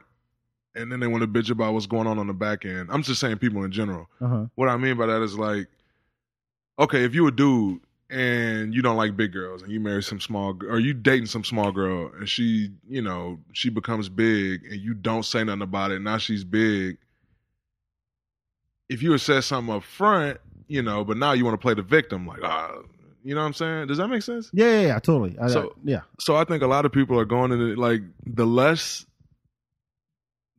things that are like not set in stone but made crystal clear, the less communication there is, the more room there is for, well, it's up to my interpretation, the more room there is for these expectations. But, and it's scary for dudes to do, but like to shit. Open up like that, to be vulnerable and be like, look, this is me. It comes with this and that. Like it or not. If you don't, all right, keep it going. No, I'm not saying you gotta unload your trauma on somebody the minute you meet first date.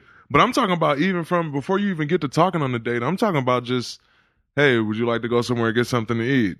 This is not a romantic date. Or you know what I'm saying? Like that kind of stuff. I didn't know any better. I just got here. That's what I'm saying. But I'm saying there are people our age that are still living that way. And I'm like, y'all need to be a little bit more upfront, because women can't read minds the same way dudes can. Yeah, of course not. Nobody can read minds. You know what? I try to explain to my friends in France what a date is, and I just say, so basically, you think you're gonna fuck, but you're not, and you're putting so much pressure and expectation on the whole situation that you don't really enjoy it. See, I think that's just you. No. Well, no. But I've learned, because why would you still go on dates if they don't that call stressful? Them dates. This is my point. Why would you still go on casual outings in the evenings? Is that too long of a word to say? Or afternoons? Yeah, casual outings. Date. Yeah, like why would you put a date on your calendar and set it aside for a casual outing? Maybe that's why they call it dates. But yeah, like why would you not have a? I don't know. I mean, I think. Because it sounds like you're doing a lot of thinking for everybody. To what? Like, I said, it sounds like you're doing a lot of thinking for everybody. Like I think a lot. That's why I lose my head. I have a reverse mohawk, like I was telling you the other day. Yeah, you just got fucking burning my brains up top. You got to get into some opioids, man. No, I'm just. You got to smoke some weed, man. You're way too stressed out. Nah, do you stretch? Do I what? Stretch. Not as much as I should. I think that would. Nobody help. Does. I use it as a decompressing mechanism. And I'm talking about like holding a stretch for like 60 seconds, 2 minutes. Oh yeah, no, I don't do that. Try that. I gotta say, okay, so do you think that as a society we're stressed out?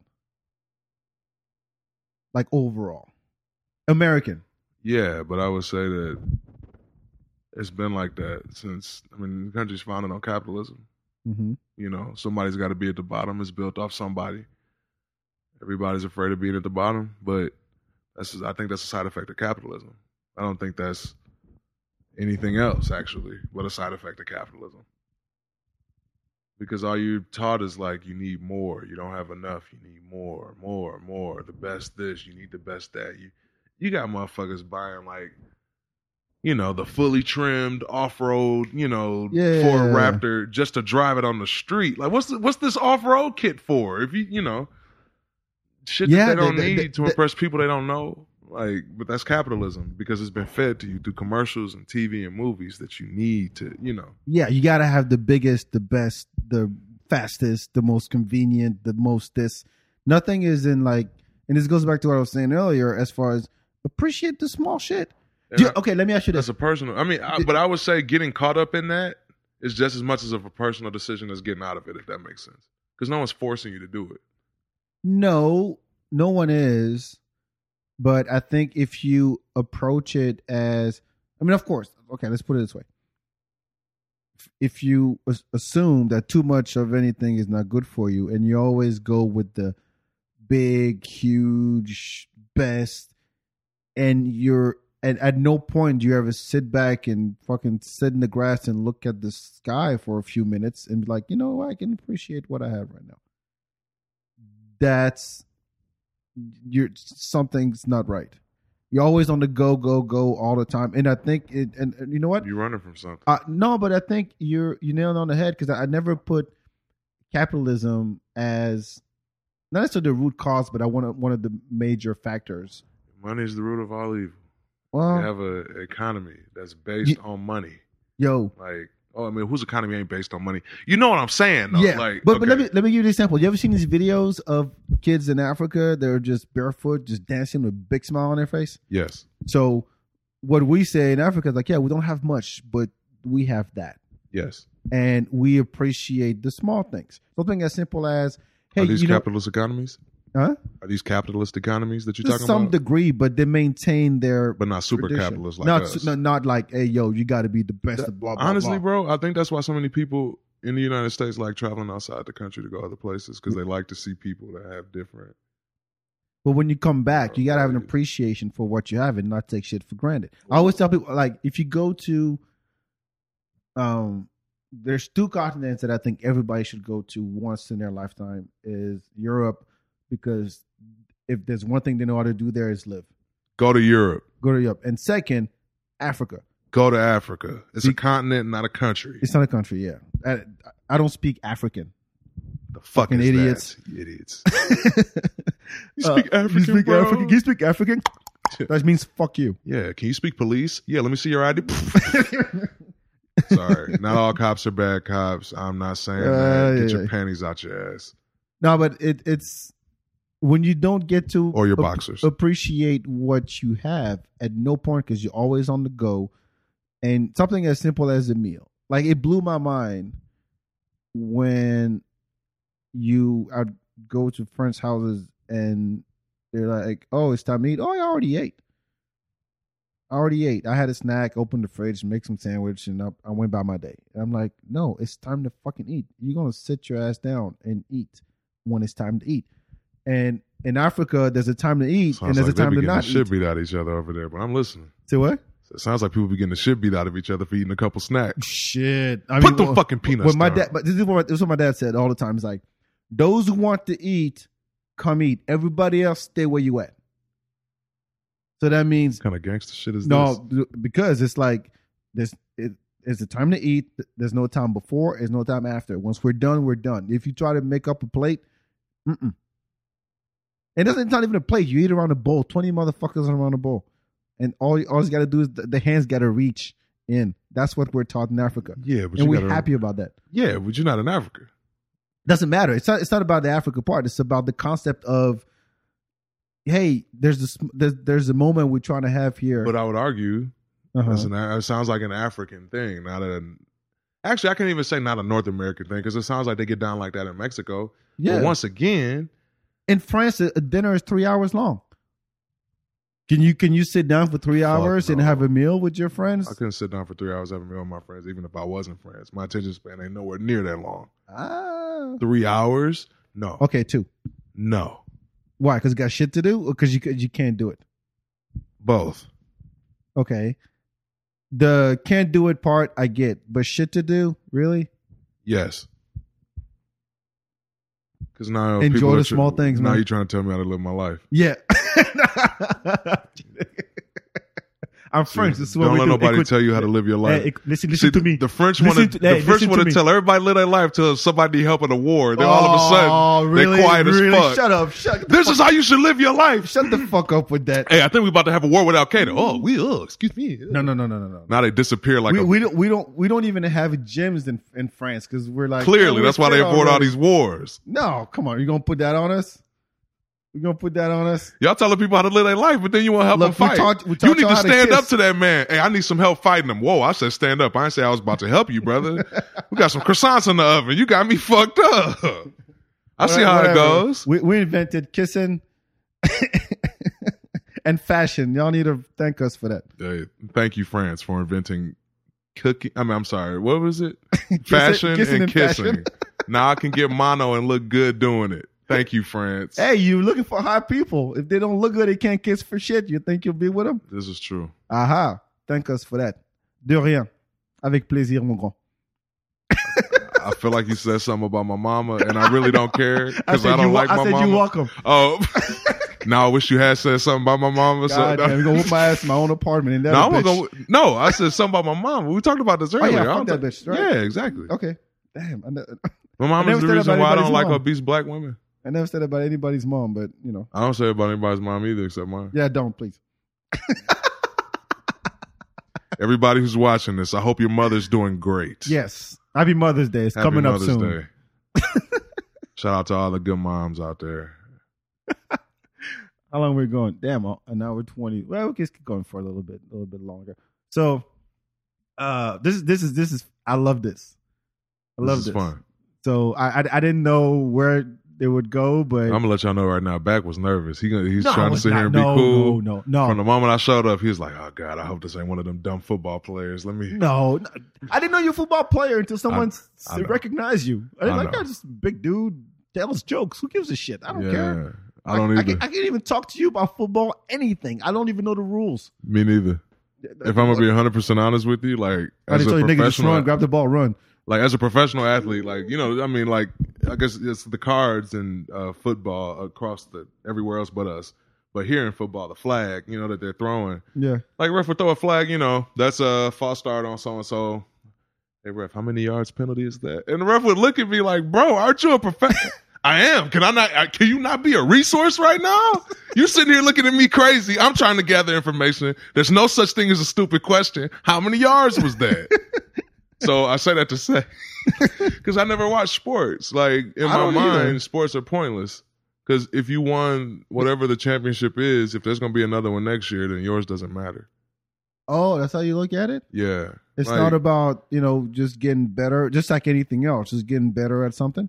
Yeah, I mean, you still get better and all that, but at the end of the day, you're still running on a hamster wheel. I mean, you know, you'll walk out in the street and like, oh, I was a...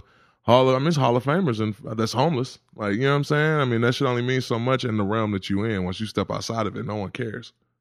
Okay, I'll give you that. You know? I'll give you that. But you enjoyed the process while it lasted. Absolutely. Yeah, I love the process. Like, there you go. Whatever happens happens afterwards, yeah, nobody gives a shit. No. But unless you stay in that field somehow. Not like on the field, but like you become coaching, like coach, or you're a commentator. That's where they all end up, right? Just like you're a professional player, and the next thing you know, you're in the booth, just doing all the comments, and like you know what you're talking about, but you're just running words and. Yep, or you one of the cats that didn't turn it into a career, and you're doing something else. And it works, you know. For some people, it works, but I get it. But again, it's like, what else? What else can you do? What else can you contribute to this world? What else can you, because of who you are? That's low key one of the reasons I was so happy I started playing so late. A lot of those guys have been playing since they were 4. As far as they're concerned, this is all I can do, you know? Yeah. And I think that's why I always get so offended when people ask me if I play football, because like you're trying to say that's all I can do. And no, I didn't say that. You didn't say it, but you know, you said it. Yo, you know what I'm saying? I've talked to comics, and you're like, and that's what they say. I'm a comedian. I'm like, okay, what else? I'm a comedian. No, hold on. Turn that shit off for a second. Turn that shit off. Yeah. I'm like, your name is Jeff. You're probably, you had things you did before. Don't tell me you wake up telling jokes. Nobody does. Nobody does. You're not doing punchlines at lunch. You're not doing. Sweetie, I think I want a divorce. That's what she said. Yeah, no, like, come on, turn that. It's annoying. So yeah, but honestly, those comics usually ain't that funny. No, because they can't. Yeah, that's true. I'll give you that. Especially the motherfuckers, and they think that they, like you said, they think they grinding, but you really just like you grinding yourself and your material and my want to hear it into the ground. I met this dude. If I want to say his name, I'll ask you about a dude when his camera goes off, because I met a couple out here too. No, but so if you think I'm talking about you, I'm talking about you. Yeah. No, I'm just playing. So it was after a show at Romo, and he walks up to me and he goes, "Hey, my name is blah. Pat Bernard." No, I'm just playing. I just thought of the first person to Romo. Pat. Right. No, it's not you, Pat. I've never met him. He's like, "Hey, my name is blah blah blah," and I'm like, "Hey, I'm back. Nice to meet you." And he dove right into a minute and a half long bit about Chase Bank and cocaine and boats. And I just stared at him the whole time, didn't say a word. And then I don't know if there was a punchline or a point to it, or I don't even. But as soon as he stopped talking, I said, "So what's got to do with your name being blah blah blah?"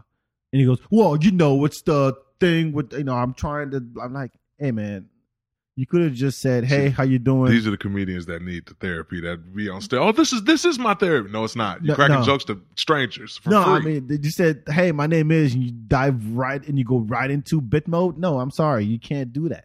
Because that wouldn't happen if you ran into your favorite musical artist. Oh, hey, Kanye, what's going on? Everything I am. Whoa, brother. Like, exactly. This is a little intense. I was just coming to say what's up, like, you know. I just gonna give you a pound and be on my way. Not even a picture. I don't even want a picture with your ass. I just want to say, "Hey, good job. I'm a big fan," and be on my way. But now you started Boston freestyles on me. No, that's why you'll never shake a comedian hand, bro. I done seen comedians like dap each other up, and one dude like won't let go as he runs his jokes, and I'm like, oh, that happened just the other night. Oh, no. And I'm gonna call out the comic. Who was it? No, I'm not gonna say. I can tell you. We'll talk about you later. The air. And I'll come beat your ass. I asked a specific question. So I was there standing with Sean Patton, and then he walked up and he started basically asking for validation about his writing technique to a professional comic, and he went into, well, you know. I look at something and I look at it intensely and I try to figure out what's funny about this wall or whatever. And I'm like, it's bad based on an impression. I think I know what you're talking about. And I'm like, wait, what about shit happens to you and you try to make it funny instead of staring at a flower pot and try to turn it into funny?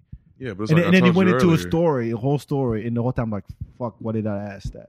What did I say that? Did you have a good childhood, or are you funny? It ain't both. All y'all with good childhood, go the fuck home. You already won. We trying to win on the back end, all right? Go home to your family, hug your mother, who obviously has been lying to you, telling you funny. Go high five your dad, sit the fuck down at the table, cut the turkey, and shut the fuck up. Motherfucker. Oh. No, but I'm like, ah, shit. And then he told me later, someone was like, why do you have to ask that? I'm like, I don't know. I was trying to... looking for help. I don't know. Whatever. But the point is, turn that shit off. Be authentic. Be you. Recognize what makes you you, and just act on it. It's if you're trying to be successful. If you're not, just keep doing what you're doing. No, I don't even think it's not been a comedy thing. It's just in general, successful or not. That's I was just talking about in life. Whatever success means. Well, whatever success means to you. Exactly. Yeah. So. At work, in your relationship, with your family, whatever. But like, stop fronting. I can't even pronounce it. Stop fronting. No, you said it right. I mean, stop fronting. That's what I'm trying to. I was trying to say it like that, but I fucked up. Oh. I said it the French way. I can't. It's okay. I can't do French slang. So stop fronting. I'm telling you right now, stop fronting. It's not fronting. A good look. It is very not a good look. So this is just true. Be you, and then accept yourself. So anyway, we're going. Oh wow! All right, what's your dope shit you wanna you want to share that people should know about, or you're something you're excited about? Anything you could be excited about right now. It sucks because I'm gonna sound like I'm self-promoting. No, we'll just promote after this. Like something. But it is what I'm most excited about. Okay, go ahead. I got a Star Wars project coming out next week, May the 4th. No. Oh, something that you didn't do. All right, I'll go first. Okay. It could be the Mortal Kombat movie. I don't give a fuck. That's what I'm saying. It wasn't that exciting. I mean, okay. There's a movie. There's a Netflix thing coming out about the black samurai, Yasuke, and it's voiced by Lakeith Stanfield. I'm really excited about it. I don't know if it's out. I mean, by the time this comes out, it'll be out on Netflix. But the story of the first black samurai, the only black samurai. Some shit. He was a slave, and he worked his way up and all that. That's a lot of work. I guess. I mean, it was from slave to samurai. It was a 20-year story. I don't know, but I'm intrigued. Anytime there's remember when Afro Samurai came out? Yes. You're like, holy shit, this is dope. Yes. Anytime when it's there was one black or something, I'm like, I got to know the story of this dude. So right. I'm excited about that. Don't fuck it up.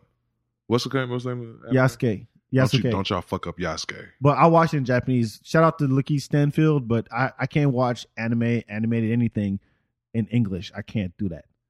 It looks like anime, but not like Captain Planet animation, but like anime. And I'm like, I'm sorry. Even remember Batman Ninja?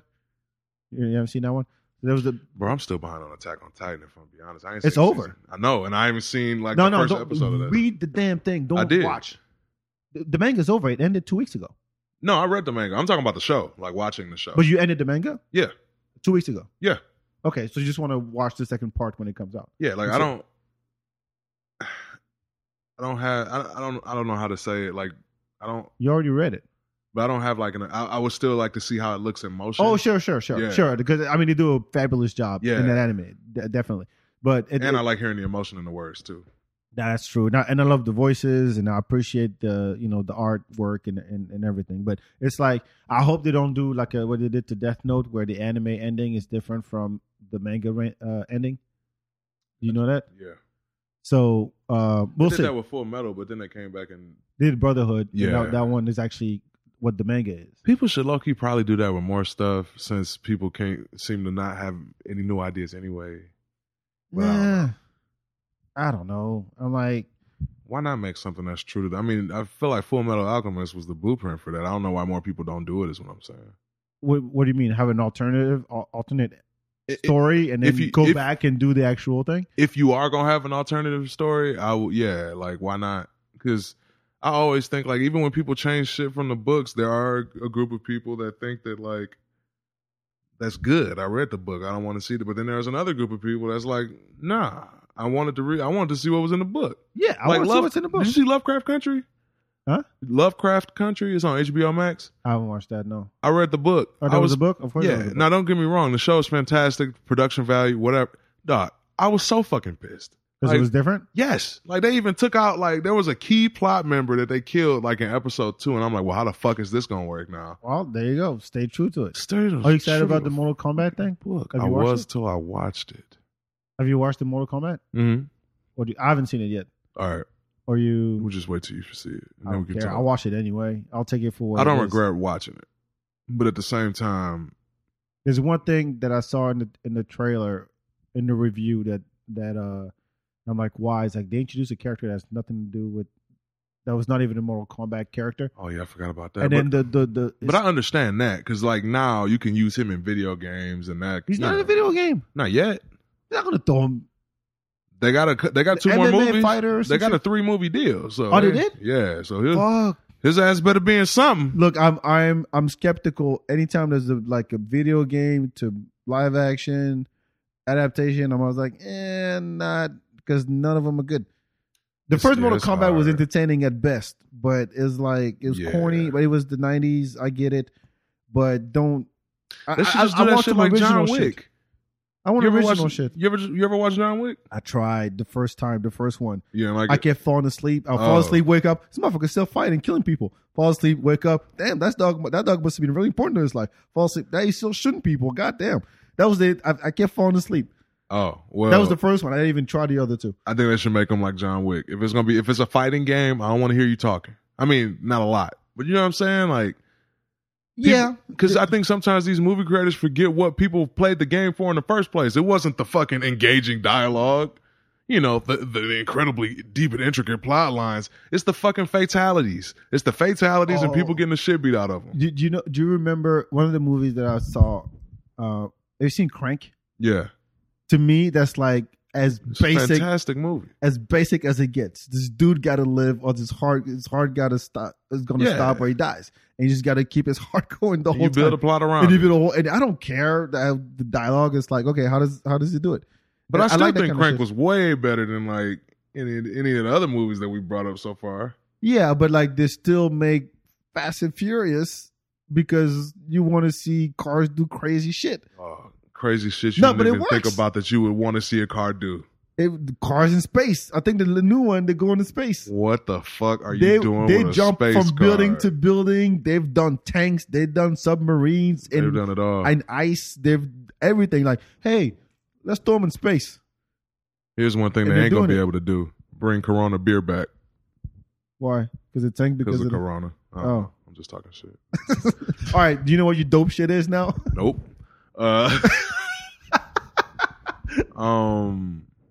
Dope shit. Something I'm looking forward to. Yeah. All you've experienced and you think people, is there a book? You want to plug your therapist? I actually do, but HIPAA laws would prevent me from doing that. I mean, I guess I will say therapy. Is there a website or YouTube channel maybe that you would do your homework on that helps? Or an audio book. I got a huge database. All right, let me think of something else. Come on and give me that air. This has been a great conversation so far, and now you're fucking up. I can't think of nothing, man. Don't blame your autism on this one. We've been talking for a minute. I know you're crazy, but come on, man. Okay, I did see something super dope yesterday. Okay, go. Or the other day, not yesterday. It was this chessboard set. It was like a $300, $400 chessboard set. The thing about it was, though, that there was magnets underneath the board. So, like, you would move, and then the pieces would move by themselves. And I'm like, it's pretty cool. Wait, hold on. It's a chess board. You can play by yourself. Yeah, but the other side will move by itself. And, like, it'll reset by itself, too. At the end Wait, of the so game. The pieces, you pick them up, or you use a controller? You're picking your pieces up. And then, like, actually, I can probably pull it up on YouTube. We'll find the link and throw it up. But, wait, that sounds dope. I don't even like chess. But just the idea that you can play by yourself, and you can be like, okay, if I move my bishop over here, then the other side moves by itself. Can you play with someone else? I'm sure you can play with someone else. Like, you can play like online with like chess.com. You know that app, the only chess app that people really play on? You can somehow connect it to chess.com, so you'll be making moves and you'll be playing against someone who's making moves on their phone. But the thing is the physical chessboard. Yeah, it's a physical chessboard. But you're playing with someone who's on their phone and you're playing them. Or you can play against the AI in the chessboard. Holy fuck. I'll let you know if I get it. I've been contemplating. You a chess player? I mean, I play, but like... You're autistic, yeah. But you know how that shit goes. Like, yeah, I play chess. Oh, my God. You know, you got... Bro, I said I play. I didn't say I play competitively. I just know what the fuck I'm doing. Well, you're a competitive guy, like you said earlier. But I don't play chess competitively. Yeah, but if you dive into it, maybe you'll find a new thing. I don't have the patience to be good at chess. You like, I know how to play. I don't have the patience to be good. Like, you don't know some Queen's Gambit type shit? Fuck no. No. Did you watch that? Yeah, I did. It was really good. Yeah, I don't know. You didn't like it? No, I didn't like it. Okay, I have not seen the ending. I'm one episode away from the end, so I don't know how it ends. No, I mean, what do you think? I mean, I think it's cool. Like, it's no. What do you think happens? I'm not gonna say yes or no. I think she's gonna play that dude that embarrassed her or that beat her, and I think she's gonna beat him. Like, that's the only dude she's lost to. That's the only person she's lost to so far, besides the janitor. It's such a simple. Like, oh, yeah. I mean, I'm all for empower women and like, go do your thing and show them in the man's world, like what it's like and I'm all for that. But I was looking for something deeper in a sense that, yeah, she had these moments in the show where, you know, that one bitch I used to bully her. It's cool. Like, she turned out to have a kid, and they meet at the. But she's like, yeah, I'm a chess player. This is what I do. This is what I am. To go back to the box thing, right? This is what I am. I'm nothing else. I can't be a wife. I can't be a mother. I can't be a contributing member to society. Like, this is all I'm about. And I'm like, this is so linear and so one-dimensional that it gets boring after a while. The concept is great. And it's a lot of people live their lives like that, though. I would argue, like, the average person's living that way. I don't want to... You're boring to me. Yeah. No, like, if I met that girl in real life, I'd be like, sorry, you're boring to me. As passionate as you are about this one thing, and I can appreciate that, and all power to you, I need something else. No, that's real. I mean, the reality is, though, you never meet that girl in real life because she'd be somewhere playing chess. Yeah. You know what I'm saying? I don't want no chess playing girlfriend. Well, that's good. You'll never got to worry about it. What is she hot? What is she hot as fuck? There should be a hot-ass chess player. Yeah, but by your standards, then like, maybe you would have a conversation with her. But just because she hot don't mean she relationship material. That just means she hot. You know what I'm saying? Like, just you contradict yourself based on what you said. How did I contradict myself? You said that I said that people's physical appearance is the doorway, and if the door doesn't look good enough, I'm not even opening it to figure out who you are. That's what I said. Right, but I asked you if once you open the door, something else happened. You're like, no, you didn't say nothing about opening the door. You said shoot. You said no. I said once you get past that, let's play it back. Okay, just rewind it, and you be the judge. Send us a comment, whatever. But I'm saying, yeah, she got to be hot first. I get that. Yeah, she got to be hot first. I'm saying, like, I ain't going to see no hot-ass chess chicken just immediately, like, oh, we need to be together. No. It's just like, it would legitimately, I would say, looking at a hot chick would be like looking at a hot chess chick as I walked by would be like looking at a Lamborghini. Nice car. Nah, let me go by my way. Yeah, like, let me keep it moving. And if you're ugly and you play chess, nah. Well, there's one nice car over there. Like, I ain't even gonna look. Did y'all see that Lamborghini? No, I was too busy looking at the Pinto. Boy, what the fuck? Like, the Pinto. Okay, I'm sorry. All right, so what? Go ahead and plug away now. Plug away your album, your whatever you're working on. You just go to joebarksdale.com or follow me on social media. I like to think I'm a cool dude. Don't be a dick, and I won't be a dick. That is the purpose of life. Don't be a dick. Not be nice. Not treat people like you want to be. Just don't be a dick. Yeah, and someone's always going through something. Shut the fuck up, all right? I hate people like that. I hope y'all listened to this and took notes because we talked about so much. We did. No, we're going to do it again. I swear to God. And if you're okay with it, I would love to. I am okay with it. We should record all of our conversation at open mics. No, I'm playing. I was about to say, I'd be cool to do that. I ain't got the time. But no, I appreciate you for coming. And I appreciate you for having me, man. I don't know. I hope you have something, you know, worth using because I don't need people to watch it. Who the fuck is this guy? Jesus Christ. You're one of the few that has a blue check mark next to their name. But what does that mean? There's people with blue check marks next to their name right now that are dead. Like, that blue check mark ain't bringing them back. Yeah, but they ain't got no problems. They're gone. There's people with blue check marks that are still working at Target. Them check marks ain't bringing in them checks. I'm kidding. I'm just saying. Because people say that. Like, oh, you got a blue check mark. Look, man. You think I wake up to angels sucking my dick every morning or something? Like, oh, the blue check mark. Okay, like, blue check mark angels this way. You're going to get blown for eternity. If you ain't got no check mark, sorry, you get to go to the waiting room. No, but ain't no check marks in the afterlife. I'm saying, you're a crazy motherfucker. I appreciate you. I'm saying. Listen, you're fucking nuts, and but I love you. Like, yeah. And I appreciate you for that. I really do, because like I said, we need a little bit of everybody to make up a world, and you exist, and you're here for a reason. And, you know, I appreciate you for coming on and opening up and talking and shooting the shit and all that. And we'll do it again. Now I get to hear these bits. So I was at the... No, I'm just playing. Knock, knock, knock. And we ain't doing that. Anyway, make sure you follow Joe Barksdale. Go to joebarksdale.com. Check out what he's doing, what he's up to. Go to open mics in Austin. You know, catch him on stage. You're hosting a lot these days, which is dope. Yeah, I host the City Limits mic, which we're talking about moving at the Tuesdays. From 9 to midnight, and then I host the Room mic. I actually got offered to do a show there this coming Saturday at 7. Me too. Nice. At Romo? Yeah. I was asked today too. Hell yeah. God. So we're going to be on the show together. Yes. Now I'm nervous. I'll be going before or after this crazy motherfucker.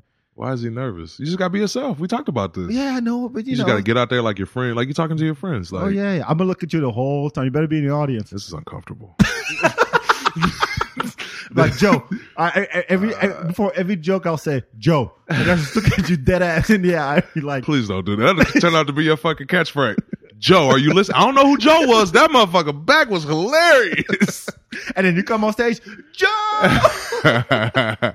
I don't know who goes first. We'll figure out about it. By the time this comes out, we've already done it. Hopefully, there'll be more. I'm going first. I'm going like first up. I'm going before people even get there. You gonna play for the staff? You gonna play for the staff? You gotta get the energy up in the room and the ghosts that are haunting the.